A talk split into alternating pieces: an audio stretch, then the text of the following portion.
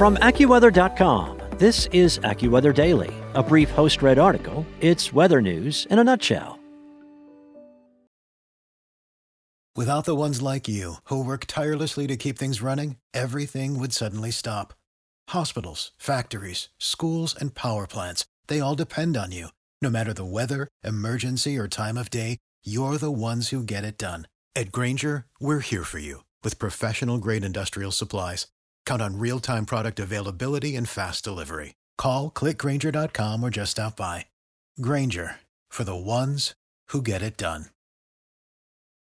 A state of emergency has been issued for forty-six counties across Florida by Governor Ron DeSantis as Idalia continues to track closer to the western Florida coastline. That's nearly seventy percent of the state, covering high population centers such as Saint Petersburg, Tampa, and Fort Myers. Forecasters say that Idalia is expected to make landfall as a Category three hurricane, which packs sustained winds between one hundred eleven and one hundred twenty-nine miles per hour. But there is some risk that the storm could intensify further prior to landfall. AccuWeather lead hurricane expert Dan Kotlowski said that it is not out of the realm of possibilities that Idalia could intensify to a Category four hurricane, which has sustained winds between one hundred thirty and one hundred fifty-seven miles per hour as it tracks into north-central Florida around midweek. Given this potential, experts strongly recommend that residents across western and northern Florida should take extreme caution and adhere to any evacuations and safety warnings from officials. Evacuation zones have been established for residents along the west coast of Florida and across the barrier islands. AccuWeather hurricane experts say that extreme impacts can occur from Idalia across the Big Bend of Florida, with the storm expected to make landfall between late Tuesday night and Wednesday morning. As Idalia approaches the coast of the United States and tracks inland, bands of heavy rain and damaging winds will spread across western and northern Florida from early to late week.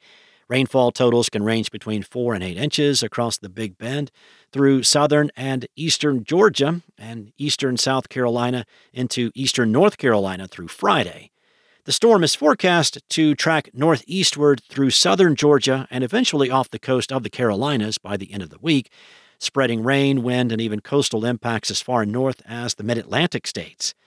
Based on the current track of Idalia and anticipated landfall location, the most intense wind gusts of major hurricane strength, winds between one hundred twenty and one hundred forty miles per hour, can impact coastal locations roughly one hundred miles north of Tampa on the eastern side of the storm's circulation. Often the strongest winds are in the right front quadrant of a moving storm to the right of the cyclone's eye wall. Power outages are a concern as Idalia crosses Florida and moves into the waters off the southeast Atlantic coast. Experts warn that storm surge is one of the deadliest factors when a tropical cyclone makes landfall, and locations can be impacted differently by storm surge based on the outline of the coast. A storm surge of one to three feet can occur along most of the west coast of Florida, in addition to the coasts of far northeastern Florida, Georgia, South Carolina, and North Carolina. As Idalia remains at hurricane strength as it moves offshore from southeastern Georgia, a storm surge of three to six feet can impact coastal locations from Jacksonville, Florida, to Charleston, South Carolina.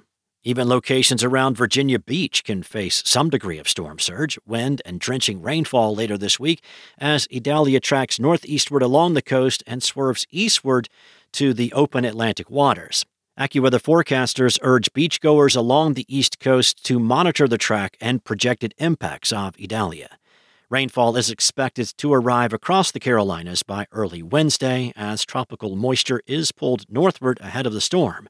Regions of southeastern Virginia could observe rain arriving from Idalia as early as Wednesday evening.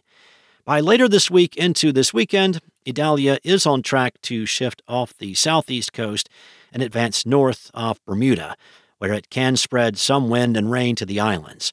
High pressure expected to be situated over the northeast later this week will help to keep the region mainly dry and guide the storm offshore. That's all for now. Go to AccuWeather dot com for the latest on the rapidly changing Idalia.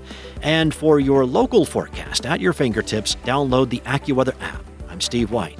Enjoy the rest of your day. Stay safe, and I'll be back here tomorrow with more weather news. For the ones who work hard to ensure their crew can always go the extra mile, and the ones who get in early so everyone can go home on time, there's Grainger, offering professional-grade supplies backed by product experts so you can quickly and easily find what you need. Plus, you can count on access to a committed team ready to go the extra mile for you. Call, click Grainger dot com, or just stop by. Grainger, for the ones who get it done.